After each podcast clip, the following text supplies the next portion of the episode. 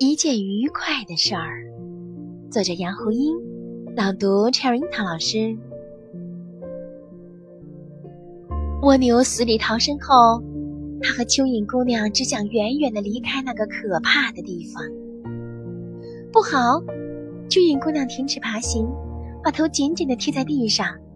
谁在痛苦的呻吟？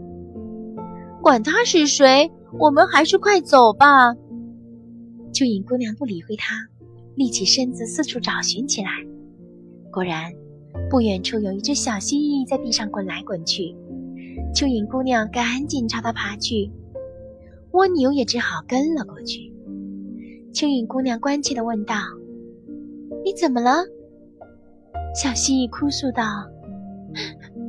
我刚才从河边经过，遇到一只河蟹，我主动向它问好，可它冲过来就用它的大螯夹住了我的尾巴。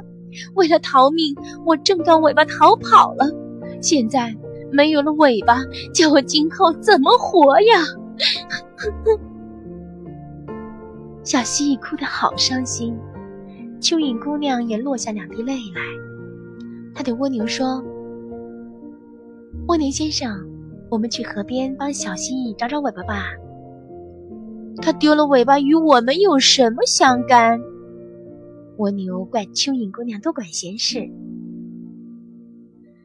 没想到你这么自私，一点同情心也没有。蚯蚓姑娘赌气的独自向河边爬去。蜗牛考虑到它毕竟在自己危难的时候帮助过自己，也就十分不情愿的跟了过去。河滩上，几只河蟹正围成一圈，在玩弄小蜥蜴的尾巴。那条尾巴在它们中间可怜的打着转儿。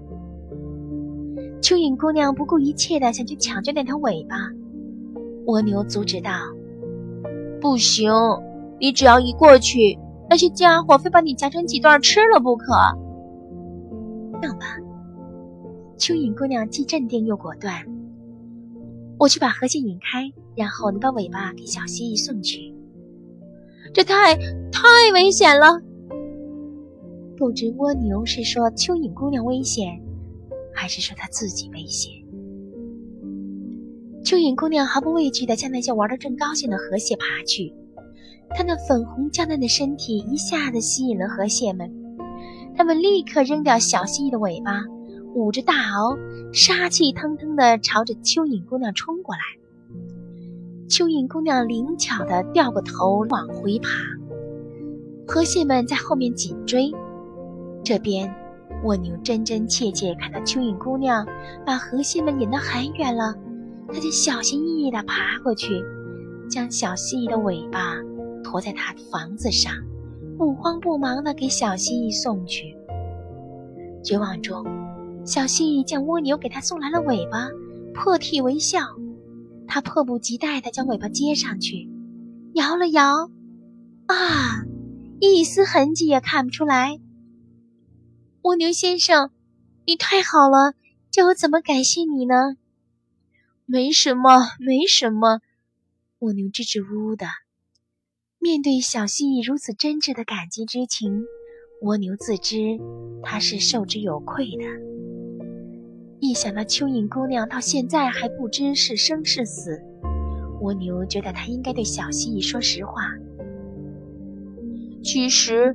是蚯蚓姑娘冒着生命危险把你的尾巴从河蟹那里抢救出来的，你要感激就感激她吧。别这么说，蜗牛先生。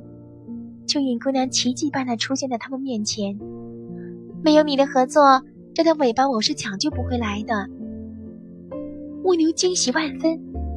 你是怎么脱险的？我把河蟹引得很远。眼看着他们快追上我了，甚至一只河蟹已夹住了我的尾巴尖儿。幸好那里的沙土很松软，我一下子钻了进去。那些笨河蟹没有钻泥土的本事，当然没法再追我了。说得好轻松。蜗牛看看蚯蚓姑娘的尾巴，它的尾巴尖儿没有了。蜗牛为蚯蚓姑娘感到遗憾。以前他还曾为她优美的体型陶醉过呢，可是，蚯蚓姑娘并没有因为自己失去了尾巴尖儿而难过，她显得很快活。也许是蚯蚓姑娘的情绪感染了她，蜗牛觉得今天过得特别愉快。啦啦啦，蜗牛放声歌唱，好久没这样开心了。选自《背着房子的蜗牛》。我们的微信公众号是“樱桃乐活英语”，等你来挑战哟。